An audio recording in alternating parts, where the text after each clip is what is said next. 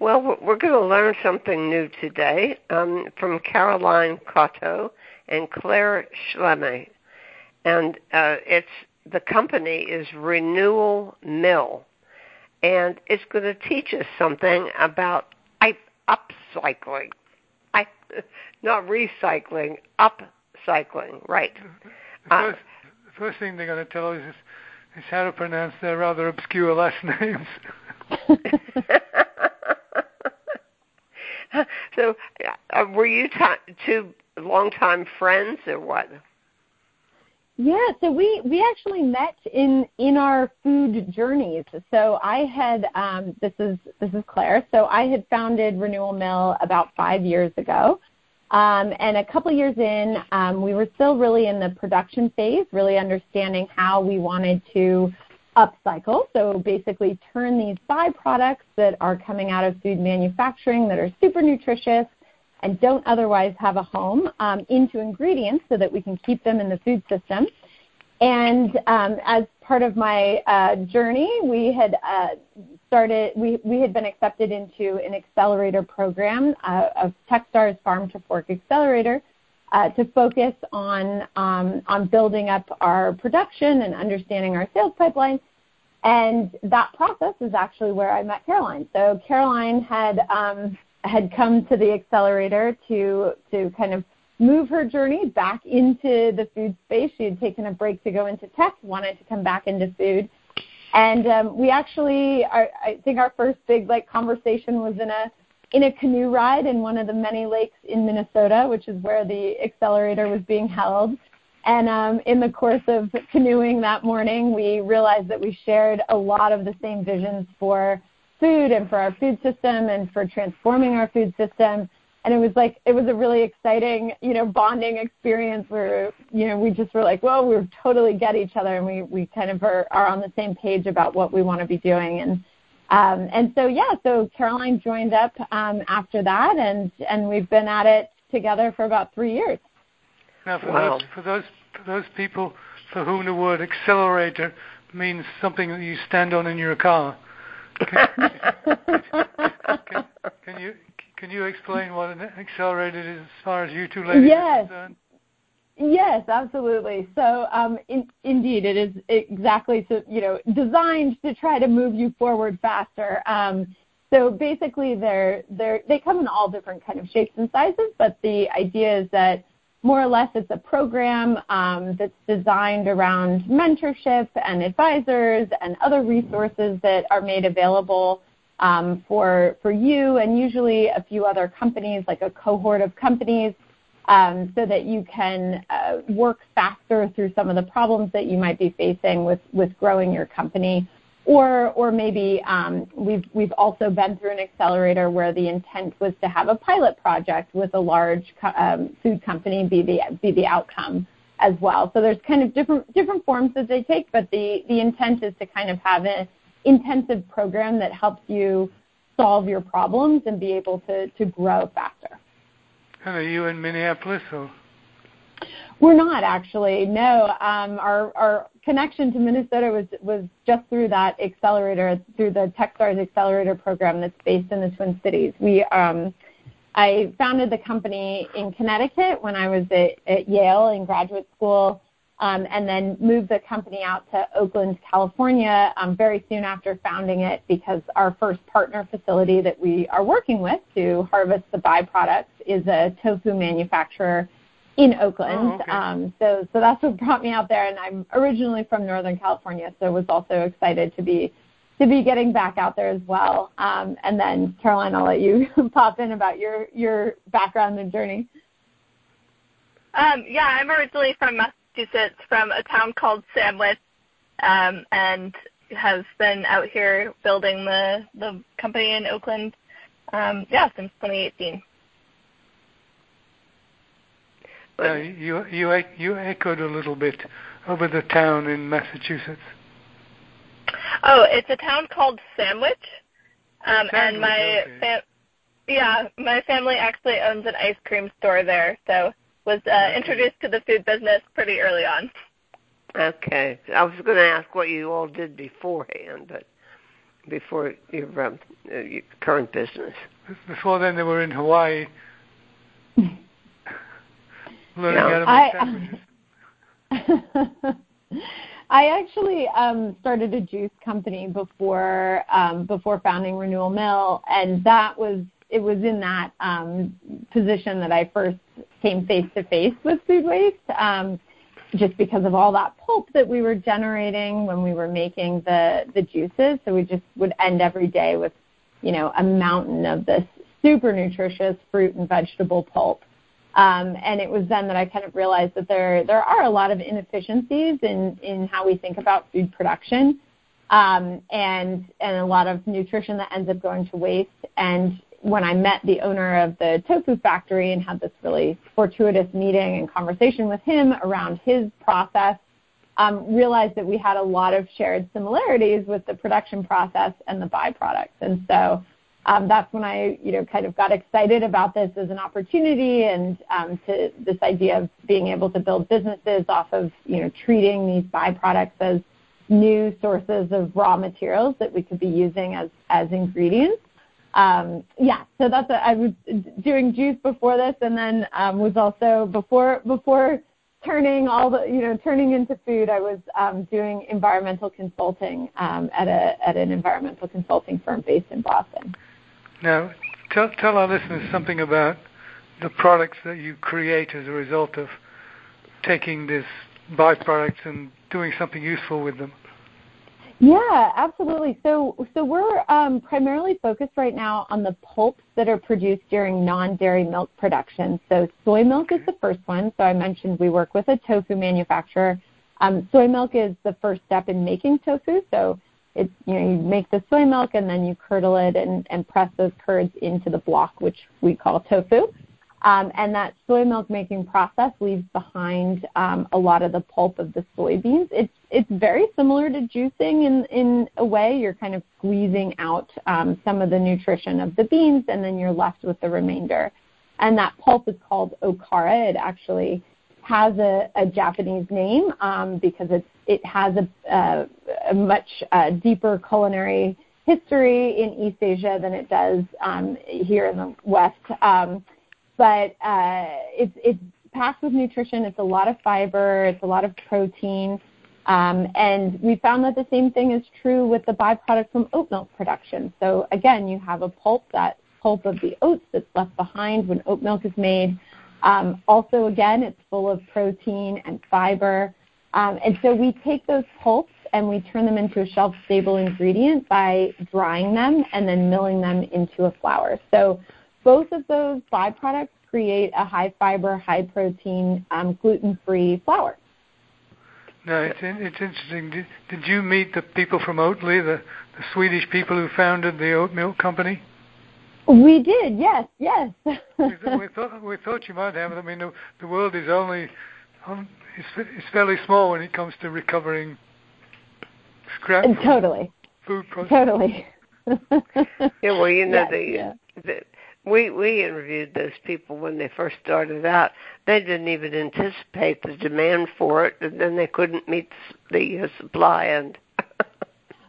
totally, I can imagine. I know. I I, yeah. I think I just um, when I was reading about the news of their IPO uh, the other week, I think I read somewhere that they were described as like the 20-year overnight success because um, they've you know oh, yeah, certainly been working on the business for a long time, but um, yeah, had quite a blow up in their in their popularity. Well, you know, there's going to be more and more and more of these things because we can't just keep throwing stuff away.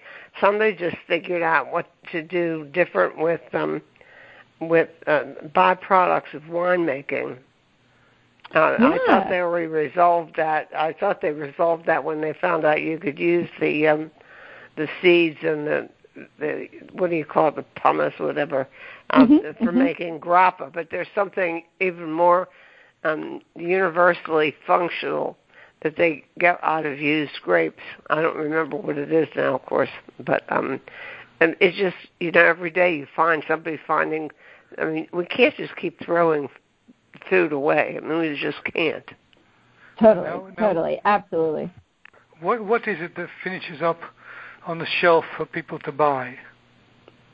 Yeah, so we we sell the flours retail, so um, so you can actually buy the pure flours themselves, and then Okay. we um, we have When you say a flower, you line mean of F, yep, F, F L F L O U R, that's right. Yes. not not F L O W E R. no, no, F that's L right. O U R. And and mixes like the our brownie mix and and That's um right. and the chocolate chip cookies mix. And do you put all of your your products together in like little kits like that? Yeah, so we we work with um, we have an amazing product developer. Her name is Alice Medrich. Um, she's a five times James Beard Award winning cookbook author. Um, and she actually had already been doing a lot of work with alternative and gluten free flours when I um, met her uh, in the in the Bay Area. She's based in Berkeley, and it was uh, it was just such a lovely meeting, and I think another great just kind of connection moment um, where she was really excited about the possibilities of upcycled flours as being a new segment of alternative gluten-free flours.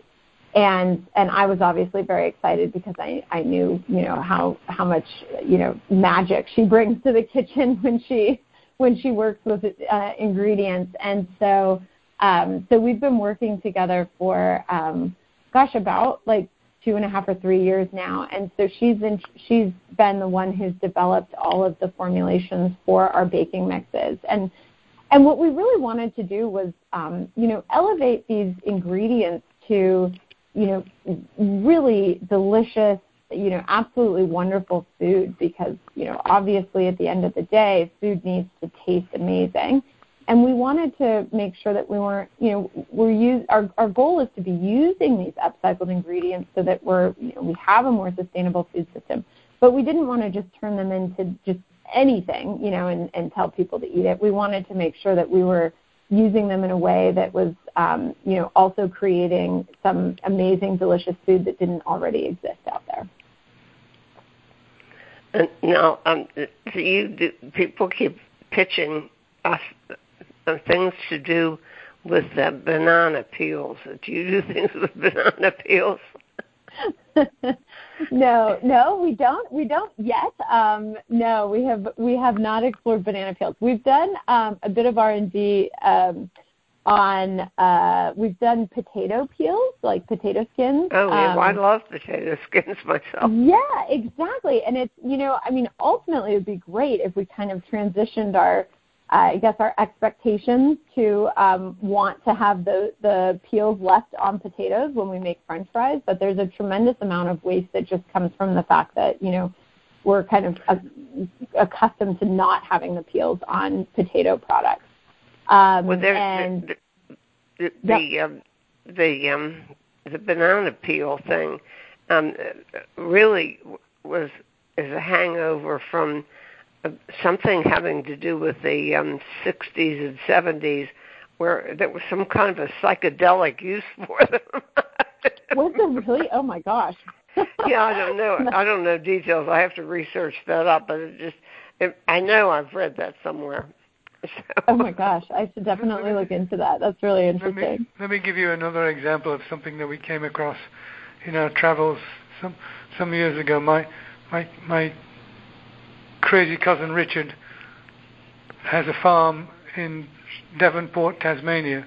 But he's he's brilliant, Richard. By the way, he was, one of the products that comes from that part of the island state of Tasmania is potatoes, and the potatoes that are grown in Tasmania supply McDonald's franchises all through the Pacific region.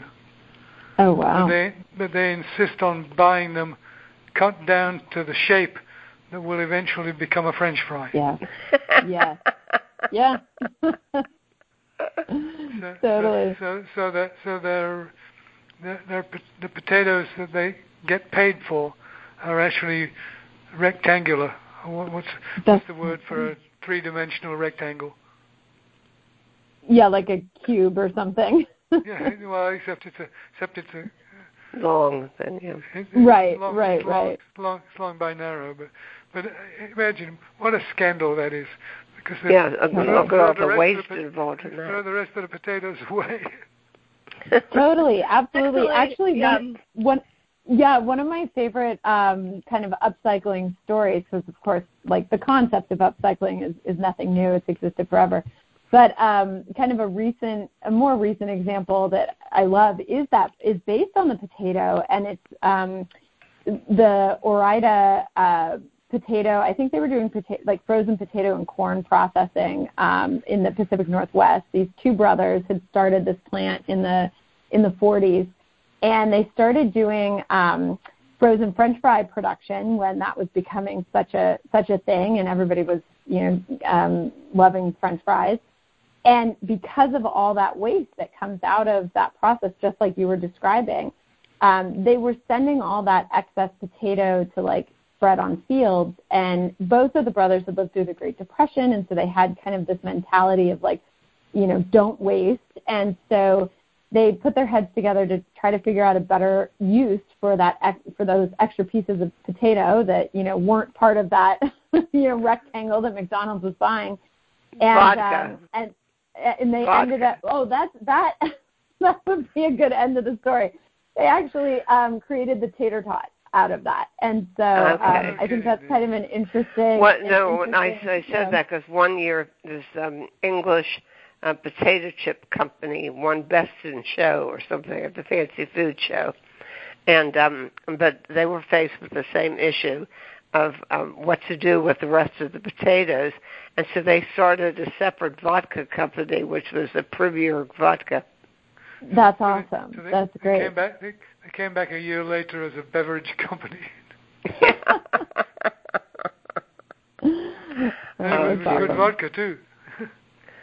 well, long term, you think this is really going to catch on and and be the rule rather than the exception? Absolutely. Yeah, and, and, and I, yeah. No, go go ahead, Karen. No, I was just going to say that's that's really what we're hoping. Um, we helped start the Upcycled Food Association this past uh, in 2019, um, and it's grown from nine starting members to over 200, including Dole, Mondelez, um, Nestle, some some really big players in the space, U.S. Foods, with the goal of, of educating the, the general consumer about what upcycled food is and what direct impact it has on fighting climate change. So we're we're really excited to keep spreading that message and, and making it easier for producers and manufacturers to to find upcycled solutions for their own byproducts. Now, so where can our listeners learn more about um, your company, your products, and, and actually have access to them? Your website? Yeah, you can find us at renewalmill.com um, and at renewalmill on all social platforms. And then if you're interested in learning more about other upcycled food companies, um, you can check out upcycledfood.org. Upcycled. Do, do those again a little more slowly. Food. Yep, it's our website. Renew- yep, that's correct. Dot org. Um, and yes, upcycledfood.org. Great. And then um, Renewal Mill products at renewalmill.com. There you go.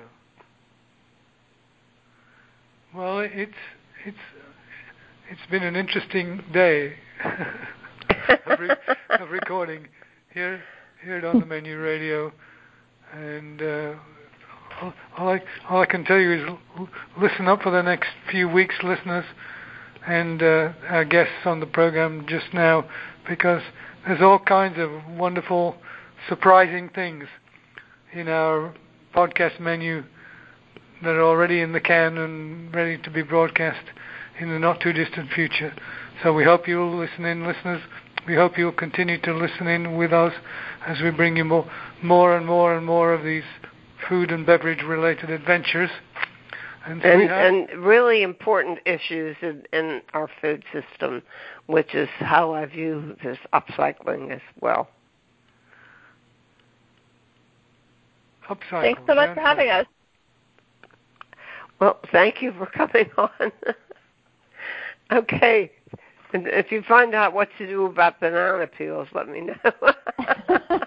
or if I find out what about them is psychedelic, I'll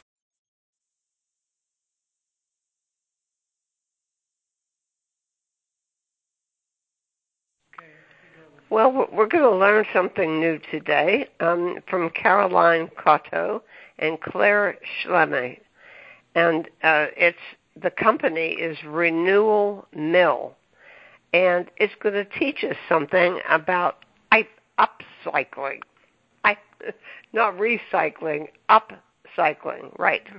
The first, the first thing they're going to tell us is, is how to pronounce their rather obscure last names. so, uh, were you t- two longtime friends or what? Yeah, so we we actually met in in our food journeys. So I had um, this is this is Claire. So I had founded Renewal Mill about five years ago, um, and a couple years in, um, we were still really in the production phase, really understanding how we wanted to upcycle. So basically, turn these byproducts that are coming out of food manufacturing that are super nutritious and don't otherwise have a home um, into ingredients so that we can keep them in the food system. And um, as part of my uh, journey, we had uh, started. We we had been accepted into an accelerator program uh, of TechStars Farm to Fork Accelerator uh, to focus on um, on building up our production and understanding our sales pipeline. And that process is actually where I met Caroline. So Caroline had um, had come to the accelerator to to kind of move her journey back into the food space. She had taken a break to go into tech, wanted to come back into food, and um, we actually, I, I think our first big like conversation was in a in a canoe ride in one of the many lakes in Minnesota, which is where the accelerator was being held. And um, in the course of canoeing that morning, we realized that we shared a lot of the same visions for food and for our food system and for transforming our food system. And it was like it was a really exciting, you know, bonding experience where you know we just were like, well, we totally get each other, and we we kind of are, are on the same page about what we want to be doing. And um, and so yeah, so Caroline joined up um, after that, and and we've been at it together for about three years. Now, for wow. those for those for those people for whom the word accelerator means something that you stand on in your car, can, can, can, you can you explain what an accelerator is as far as you two ladies yes. are concerned? Yes, absolutely. So, um, in, indeed, it is exactly so you know designed to try to move you forward faster. Um, so basically, they're they're they come in all different kind of shapes and sizes, but the idea is that more or less it's a program um, that's designed around mentorship and advisors and other resources that are made available um, for for you and usually a few other companies, like a cohort of companies, um, so that you can uh, work faster through some of the problems that you might be facing with with growing your company or or maybe um, we've we've also been through an accelerator where the intent was to have a pilot project with a large co- um, food company be the be the outcome as well. So there's kind of different different forms that they take, but the the intent is to kind of have an intensive program that helps you solve your problems and be able to to grow faster. And are you in Minneapolis or? We're not actually. No, um, our our connection to Minnesota was was just through that accelerator, through the TechStars Accelerator program that's based in the Twin Cities. We um, I founded the company in Connecticut when I was at, at Yale in graduate school, and then moved the company out to Oakland, California, um, very soon after founding it because our first partner facility that we are working with to harvest the byproducts is a tofu manufacturer in Oakland. Oh, okay. um, so so that's what brought me out there. And I'm originally from Northern California, so was also excited to be to be getting back out there as well. Um, and then Caroline, I'll let you pop in about your your background and journey. Um, yeah, I'm originally from Massachusetts, from a town called Sandwich, um, and has been out here building the the company in Oakland. Um, yeah, since 2018. Uh, you you you echoed a little bit over the town in Massachusetts. Oh, it's a town called Sandwich, um, Sandwich and my okay. fam- yeah, my family actually owns an ice cream store there, so was uh, okay. introduced to the food business pretty early on. Okay, I was going to ask what you all did beforehand, but before your, um, uh, your current business? Before then, they were in Hawaii, learning how to make sandwiches. I actually um, started a juice company before um, before founding Renewal Mill, and that was it was in that um, position that I first came face to face with food waste, um, just because of all that pulp that we were generating when we were making the the juices. So we just would end every day with, you know, a mountain of this super nutritious fruit and vegetable pulp. Um, and it was then that I kind of realized that there there are a lot of inefficiencies in in how we think about food production, um, and and a lot of nutrition that ends up going to waste. And when I met the owner of the tofu factory and had this really fortuitous meeting and conversation with him around his process, um, realized that we had a lot of shared similarities with the production process and the byproducts. And so um, that's when I, you know, kind of got excited about this as an opportunity and um, to this idea of being able to build businesses off of, you know, treating these byproducts as new sources of raw materials that we could be using as as ingredients. Um, yeah, so that's a, I was doing juice before this, and then um, was also before before turning all the you know turning into food. I was um, doing environmental consulting um, at a at an environmental consulting firm based in Boston. Now, tell, tell our listeners something about the products that you create as a result of taking these byproducts and doing something useful with them. Yeah, absolutely. So, so we're um, primarily focused right now on the pulps that are produced during non-dairy milk production. So, soy milk is the first one. So, I mentioned we work with a tofu manufacturer. Um, soy milk is the first step in making tofu. So, it's you know you make the soy milk and then you curdle it and, and press those curds into the block, which we call tofu. Um, and that soy milk making process leaves behind um, a lot of the pulp of the soybeans. It's it's very similar to juicing in in a way. You're kind of squeezing out um, some of the nutrition of the beans, and then you're left with the remainder. And that pulp is called okara. It actually has a, a Japanese name um, because it's, it has a, a, a much uh, deeper culinary history in East Asia than it does um, here in the West. But uh, it's, it's packed with nutrition. It's a lot of fiber. It's a lot of protein. Um, and we found that the same thing is true with the byproduct from oat milk production. So again, you have a pulp, that pulp of the oats that's left behind when oat milk is made. Um, also, again, it's full of protein and fiber. Um, and so we take those pulps and we turn them into a shelf stable ingredient by drying them and then milling them into a flour. So both of those byproducts create a high fiber, high protein, um, gluten free flour. No, it's, it's interesting. Did, did you meet the people from Oatly, the, the Swedish people who founded the oat milk company? We did, yes, yes. we, we, thought we thought you might have. I mean, the, the world is only um, it's, it's fairly small when it comes to recovering scrap. Totally. Food processing. Totally. yeah, well, you know yes, the, yeah. the we we interviewed those people when they first started out.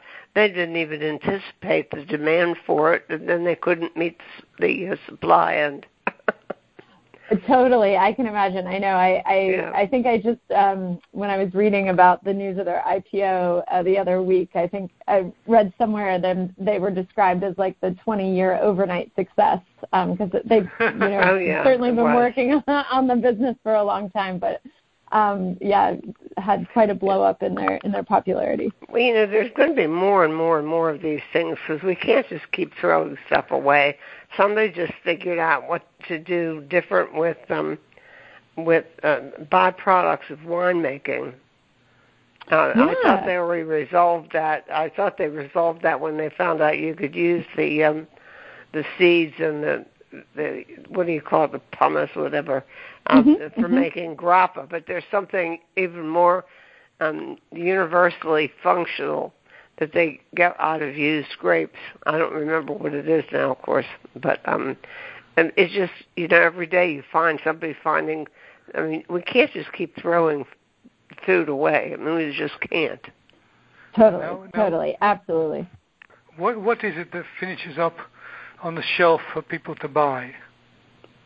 Yeah, so we we sell the flours retail, so um, so you can actually buy the pure flours themselves, and then Okay. we um, we have When you say a flower, you mean of F, yep, F, F L F L O U R, that's right. Yes. not not F L O W E R.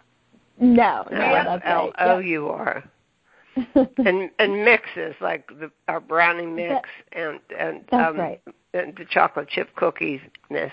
And do you put all of your your products together in like little kits like that? Yeah, so we we work with um we have an amazing product developer. Her name is Alice Medrich. Um, she's a five times James Beard Award winning cookbook author.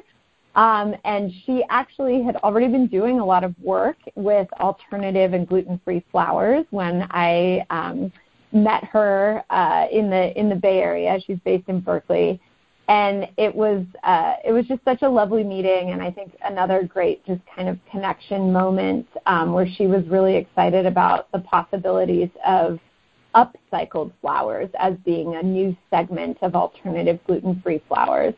And and I was obviously very excited because I, I knew you know how how much you know magic she brings to the kitchen when she when she works with uh, ingredients. And so um, so we've been working together for um, gosh about like two and a half or three years now. And so she's in, she's been the one who's developed all of the formulations for our baking mixes. And and what we really wanted to do was um, you know elevate these ingredients to you know really delicious you know absolutely wonderful food because you know obviously at the end of the day food needs to taste amazing and we wanted to make sure that we weren't, you know, we're use our our goal is to be using these upcycled ingredients so that we're, you know, we have a more sustainable food system.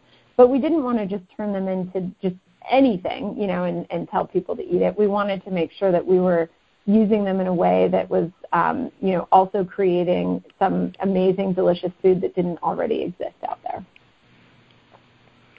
And now, um, so you do, people keep pitching us uh, things to do with the banana peels. Do you do things with banana peels?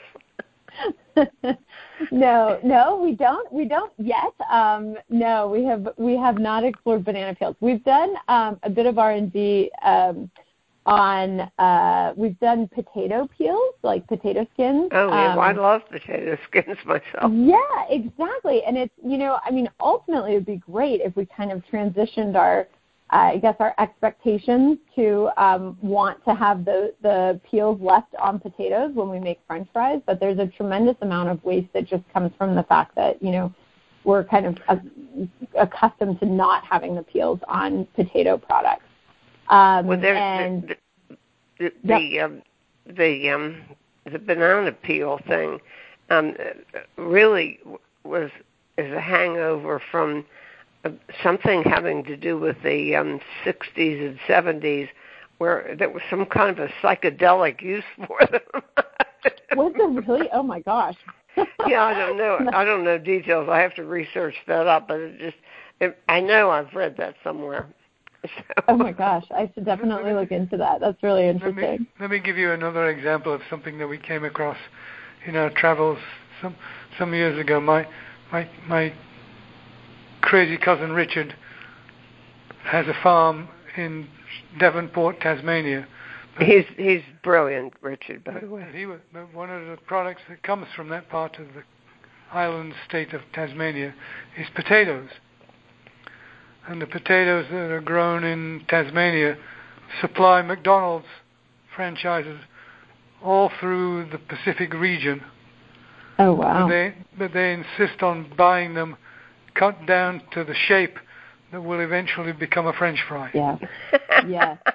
Yeah. So, Totally. So, so that so they're, they're, they're the potatoes that they get paid for are actually rectangular. What's That's what's the word for a three-dimensional rectangle? yeah, like a cube or something. Yeah, well, except it's a except it's a Long then, yeah. it- Right, long, right, long, right. It's long, it's long by narrow, but but uh, imagine what a scandal that is. Because the- Yeah, throw- look at throw all the the rest waste of the, pot- involved in throw that. the rest of the potatoes away. totally, absolutely. Actually, Actually, yeah. one, one yeah, one of my favorite um, kind of upcycling stories, because of course, like the concept of upcycling is, is nothing new; it's existed forever. But um, kind of a recent, a more recent example that I love is that is based on the potato, and it's um, the Ore-Ida uh, potato. I think they were doing pota- like frozen potato and corn processing um, in the Pacific Northwest. These two brothers had started this plant in the in the 40s, and they started doing um, frozen French fry production when that was becoming such a such a thing, and everybody was you know um, loving French fries. And because of all that waste that comes out of that process, just like you were describing, um, they were sending all that excess potato to like spread on fields. And both of the brothers had lived through the Great Depression, and so they had kind of this mentality of like, you know, don't waste. And so they put their heads together to try to figure out a better use for that for those extra pieces of potato that you know weren't part of that you know rectangle that McDonald's was buying. And um, and and they Vodka. ended up oh that's that that would be a good end of the story they actually um created the tater tot out of that and so Okay. um i think that's kind of an interesting What? an No, I, interesting, I you said know, that because one year this um, English uh, potato chip company won Best in Show or something at the Fancy Food Show, and um, but they were faced with the same issue of um, what to do with the rest of the potatoes, and so they started a separate vodka company, which was the Premier Vodka. that's awesome so they- that's They great came back. They, they came back a year later as a beverage company. That And it was good awesome. vodka too. Well, long term, you think this is really going to catch on and, and be the rule rather than the exception. absolutely Yeah, I mean, I and, think I, this, yeah. no ahead. go go ahead Karen.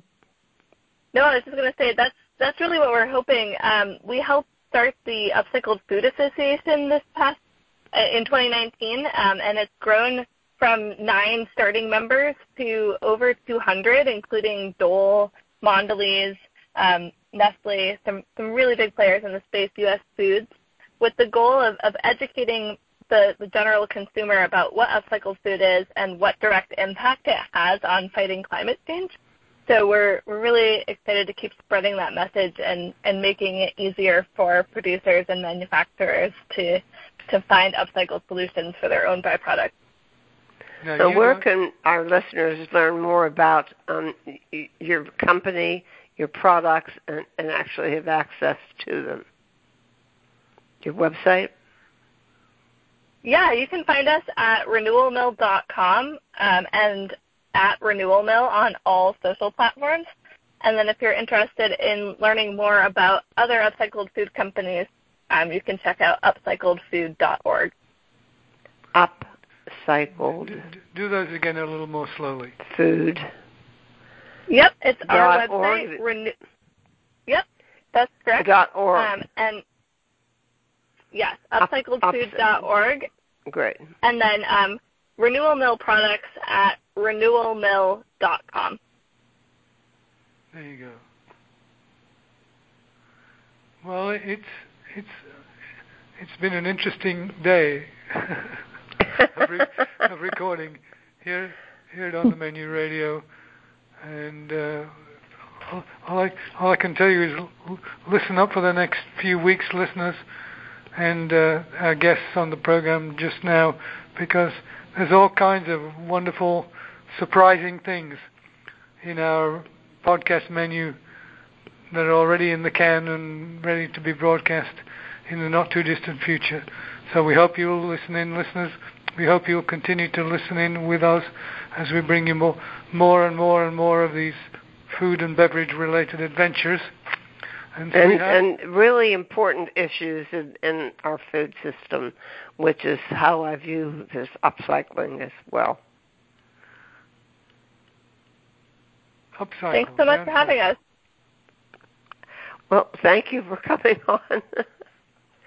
okay. And if you find out what to do about banana peels, let me know. or if I find out what about them is psychedelic, I'll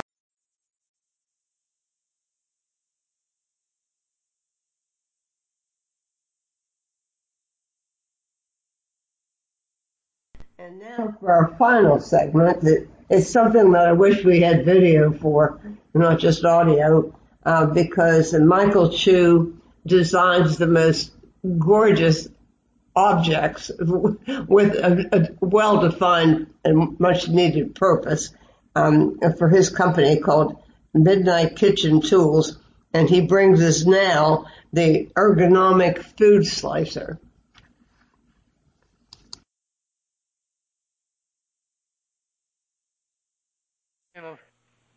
Michael Chu, you make the most gorgeous objects and they're functional. I, I reminded you that we interviewed you, I can't even remember way back when, uh, and I still use, it's essential to my kitchen, um, your um, midnight um, scoop, your midnight kitchen scoop. scoop. ice cream scoop, which is gorgeous. Awesome. And your latest you. one, um, the the midnight the mid, it's called the Midnight Kitchen Ergonomic Food Slicer. Is another beauty that I think it's a shame to keep it in its it's, it's very well um, um, positioned and designed box, but it fits right in there.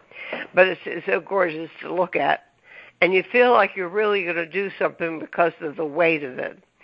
Let's yeah. start with a little background on this. Is uh, people might be surprised here you are making kitchen tools, but your background is really what? Uh, in aerospace design, engineering. Aerospace design. Yep. Aeronautic, yep. yeah, um, engineering, right? That's correct. Yep, I, I worked on um, some projects for NASA. Um, we did. I did um, some uh, conversions of um, Boeing air, uh, airplanes as well and um, my my my degree is in uh, mechanical and aerospace engineering. So, um, what yeah. made you turn your attention to kitchen tools? Well, um, I've always struggled. Um, it, the first product, which we launched um, five years ago from now, uh, was the um, ice cream scoop, and I always yeah. struggled um, scooping hard ice cream with that. Me too. So, until I got yeah, your scoop. Yeah.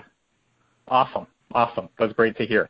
Um, and because of because of that, I just thought there was a, a there had to have been an easier way to scoop ice cream. So, um, you know, I, I I then used my background in engineering and design, and I knew that you know there had to have been a better way. So, um, I tried a lot of different ways. I've um, I even uh, interviewed some um, people and how they struggled with it, and um, basically um, through through nighttime um, engineering, uh, just using my free time at night, I uh, designed this um, ice cream scoop. Hence the name of your company, which is Midnight Kitchen Tools. yep, exactly. It's because I designed it at midnight when I'm, you know, um, when I'm not working as an aerospace engineer. You know, I want to tell you that you you switch, you changed my routine for desserts for dinner parties. is basically I just got a whole bunch of different um, um, kinds of ice creams in their containers, put them on the table on a tray with your scoop, and let everybody choose what they want, and they can look at oh, your awesome. scoop. Now, great, great. That's a great way. That's awesome for me. Did, has the scoop gone to space? not, not yet, not yet. But you know, oh, we yes, do okay. the, the the material we use is aerospace grade material. So um, uh-huh. it's uh it's it's high end uh 300 series stainless steel. So we you know oh, we so make sure we use the best material. Okay. Yep, that's correct. Well, yep, but now your starting point in this new device that I am in love with uh, is um, the usual, typical, uh, very, very unergonomic, usual pizza cutter. Yeah. Right. Yeah. So you you Yep. had trouble cutting pizza as well. Yes, that's correct. So, you know, I, I, when we when you think about an uh, a pizza cutter, um, you only think about it used for cutting pizza, and Yeah. and actually the the the round blade is very versatile. Um, however, um, it's, it's kind of limited to being only used to cut pizza because the design of the handle and the design of the pizza cutter was made um, really just for one purpose. And mm-hmm. you know, so when I looked at the at the cutting wheel, I thought, you know, like it's a it could be a very quick way to dice things up or cut a lot of different things. Um, maybe if we just designed it, you know, one for it to be ergonomic, and two, um, have a have the frame of it be able to withstand um, higher loads or higher cutting loads, then it could um, potentially be used for cutting various things like meats and vegetables. And you know, tell me about that. What kind of meat would you cut with that? Well, any uh, I would like uh, if you want to dice up chicken, say like you know, like me being a parent, I had to dice up a lot of food for my oh, yeah. kids. So, um, about something that. like that would be yeah, something like that would be perfect. You know, you um, you you cut up your you cut up your grilled chicken really quickly. Um, any vegetables that you need to cut small as well for children. I, I, I'm because of being a parent, I'm just you know always in the mind of having to cut my foods for my kids. So that, you, you know that, that story uh, about that, the, the that joke they always used to tell about the woman with all the kids and uh-huh. and her husband, the corporate executive, and she she made such a, a a fuss about never going anywhere and always being stuck at home that he had this the big important dinner meeting and mm-hmm. invited mm-hmm. her and so she knew she was going to be meeting all these uh, uh, uh, leaders of the economic world and so forth, the financial leadership, and she wanted to be sure to be up on everything, so she read all this stuff so that she mm-hmm. would ask the right questions and have the right conversations. And she's sitting next to some CEO, and everybody stops and looks at her. because she was talking to him but without paying any attention. She started cutting up the meat on his plate. That's Which exactly you could, it. You could, yeah, you could see that. I can see myself doing that. So. That's exactly it. I'm in uh, parent mode, you know. That's yeah. I call it. well, now, when did you decide, when you did the scoop, when did you decide to make this a company? Um, when I felt that um, there was no other products like how um, we design our products out there.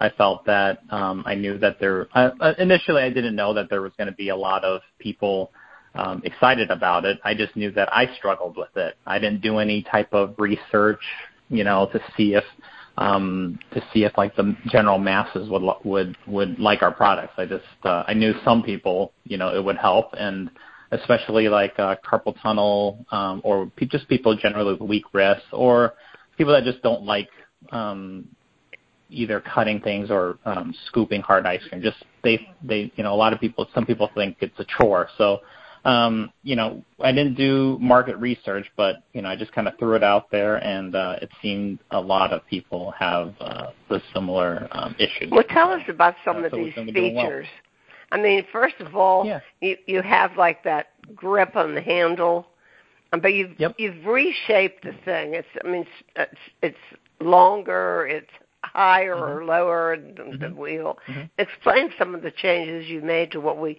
would think of as a pizza cutter. Yeah, so for the for the for the cutter for the pizza cutter, we redesigned it to be used for to cut um, various different type of foods.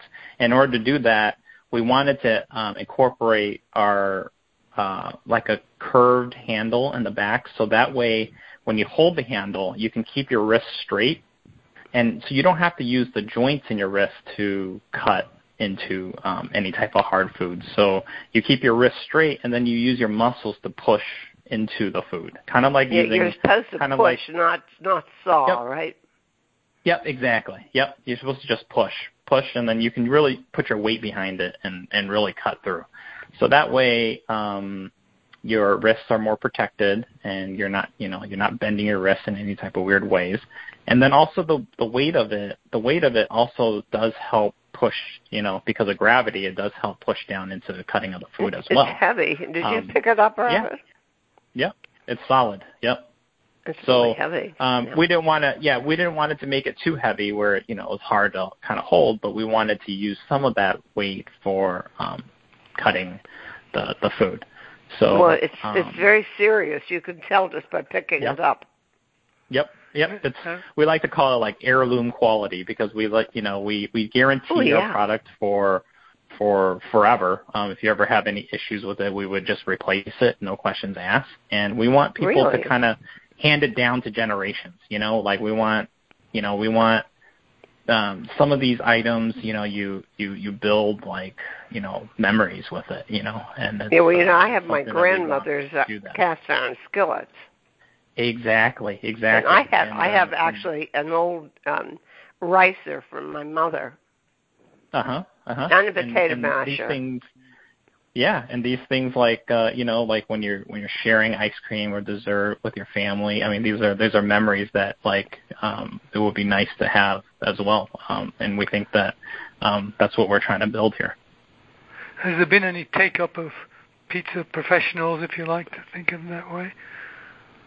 Um, not yet, and we haven't really reached out to any you know any type of pizza professionals yet. Um, so um, we, we just released the product, and it's just um, it's it's we're we're doing a crowdfunding right now, and um, it will be released on our website um, at the end of this week.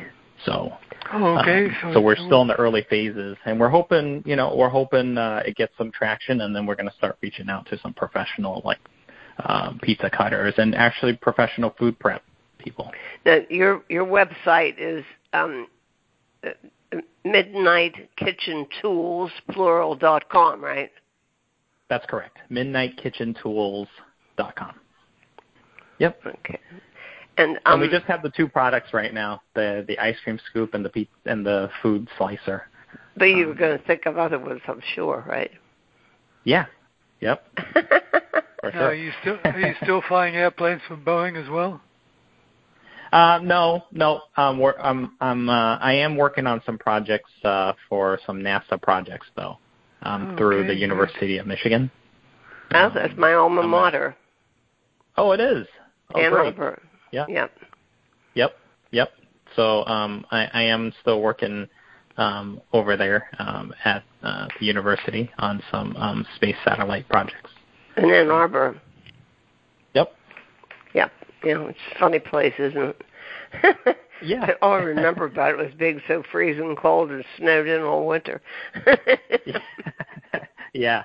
Uh, I sometimes I look forward to the to the snow. It kind of helps me uh concentrate on our on my projects, you know? Like uh Uh-huh. during, when it's warmer, when it's warmer you try to take advantage and you're out and about and uh you know, you don't you don't get to really do what you need to do at at home. Yeah, and of course, there's the wonderful deli there. That's always good too. Um, Yeah. Yeah. Now, now um, this particular project, uh, I mean, this product, when is it going to be available to the general public? It'll be available um, at the end of this week on our website for pre-order, and Okay. um, the pre-order pre-order will be um, for November delivery oh wow! year. Okay. Yep. So, um, and and it's it's dishwasher safe, right? Yes, absolutely. Yep. I Every, can't the whole, imagine everything. putting- Yeah, yeah. I mean, some people will don't want to, but um, it's you know it's the same material as um, like a like a nice um, high end like dinnerware like spoons and knives. You know, because that's those spoons and knives are all stainless steel as well. Uh, if you have like a high quality um, spoon or Mhm. knife, it's a 300 series stainless steel. So those are also um, dishwasher safe as well. So we wanted to use a material that was um, that you could put in the dishwasher and yet it would still have its nice luster and um, Oh, it's and just quality. beautiful. It really is. Let's run through some of the other foods. I read on your uh, literature that uh, bread, probably all kinds of bread, Yep. huh? Yep, yep. And uh, what? Yeah, it's bread, um, vegetables. Um, we like to say like you know thin meats, um, and um, what like uh, what people don't think about often is actually herbs. Like uh, if you when you need to um, dice up some cilantro as like um, seasoning or, or garnish. Um, mm-hmm. It really cuts through herbs very quickly and easily. Um, or even uh, dice up some um, garlic, for example. Yeah, so it's I very my, versatile. I put my garlic in a, uh, a little mini food processor. oh, okay, okay, yeah, yeah, you know. yeah, yeah so, I mean, a lot of people better. use a lot of different things, you know. So this just gives gives uh, people more options, you know. Now, is it is it gentle as well, Michael? I mean, could you could you use it, for example, to to slice tomatoes? Things like uh, tomatoes are very thick, and the wheel the wheel if if you had sliced the the tomatoes in like um sections already, then yes, you can kind of dice it dice the tomatoes. Um, but you know, if it if you start with a big tomato, you you you have to probably cut it in half with a knife first Got because it, okay. the wheel isn't that isn't that big. Right, right. Mm-hmm. And uh, now, um, what what else? You said what kind of breads? Flatbread, obviously. Um, yeah, flatbread, um, paninis, um, naan, um, just any type of flatbread if you need to cut. Um, grilled cheese sandwiches, you can cut like you know um, sandwiches, uh, and um, obviously pizza. Guess what? yeah. Let's yeah. let's not forget let's not let's not forget its real purpose. Huh? Yeah. yeah. Well, but listen, I mean, don't you think? I mean, I don't know what you envisioned as the market for this, but I imagine that um, a pizza shop wouldn't be your primary target because they only do one thing. But I would think a restaurant mm-hmm. kitchen might have more value in it. Yeah, yeah, absolutely, because it's so versatile. Mm-hmm. Um, exactly. But so you know, a pizza, a pizza, a pizza com- company might uh, want to do a pizza shop might want to purchase it as well, just to cut their pizza. You know, I think um, there's a lot of different um, options for us. Huh. Well, it's, I can hardly wait for your next one. Are you thinking of you. anything now? Um, I want. I, I'm thinking about a garlic press. A oh, garlic press. Listen, you're yeah. talking to you're talking to somebody who actually carried her garlic press to Australia. oh wow! Didn't I, Rabbit? You you did because uh, I, the whole of it. I think it was the Zyliss. All right. Whole, what what do you what do you like? Yeah. What do you like about it, and what don't you like about it? Um, That's for I'm my research. To think. Yeah, I'm I'm trying to think of what. Um, well, I guess I don't really. I, I don't. What I don't like about it is that the, the holes get clogged up all the time on the garlic Okay. press.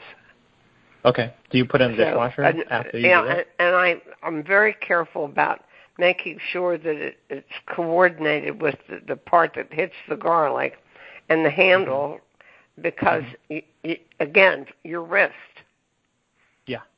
Yeah. So you, you need to be able to have the right amount of pressure, and um, Correct. and and it has to be positioned perfectly to do that. Otherwise, you end up with a mess Okay. and a sore wrist. Okay. So, Yeah, and a sore wrist. Yeah. Yeah. Okay. But Okay. but- So, um, you know, I I take into account like everyone's kind of complaints about um this. I guess is like a glimpse of how I, I try to design new products. Is that you know I I talk to people and what they don't like about it, what they do like about it, and then I try to you know um, design a product that um that solves a lot of problems for people. Okay, so you start with the, something you're having trouble with. Then Correct. you start talking to people. You know what what bothers you about whatever's available on the market already, Mhm. And, and then in part of your market research, you talk to a whole bunch of other people about their experience with that product, and then you Mm-hmm. Yeah. go from there. Yep, yep. I, I list up all the you know things that um, people don't like about existing ex- the existing uh, part, and uh, I try to solve that those problems for them. Um, and I think that's that's a good way to go about it. Well, but do you have in the back of your head that it also to be good looking? Because that's very impressive. Yeah, yeah, for sure. Um, I, I I do, um, and I think that's that's that's important too. You know, if if it doesn't look very good, then it's um then it's it'll be hard to to sell as well. So yeah, that's I try to make it functional first before I try to make it look good though. And sometimes when you design something that works really well, um, you kind of uh, maybe luck into luck into it, and and it makes it look when it's when it functions right and it's just right, then it, it also most of the time looks good too. Well, listen, I'm really delighted with the way you produce products and the products you produce. Uh, again, um, Michael Chu is the um, aerospace engineer who's doing these kitchen tools for you, dear listeners, and you ought to check it out on his website, midnightkitchentools.plural.com, and uh, you can order one right from there. So awesome. it's great. I can hardly wait till I to do garlic press. Keep us yeah, posted. I will for sure. I will for sure. Thank you so much for having me. Thank you, Michael. Bye bye. Okay.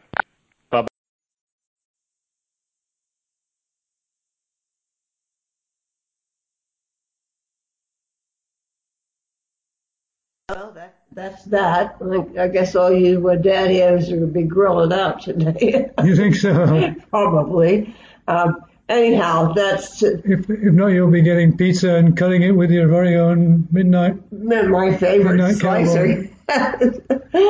anyhow, that does it for today's show. Um, we'll see you again same time next week. And until then. Bye bye.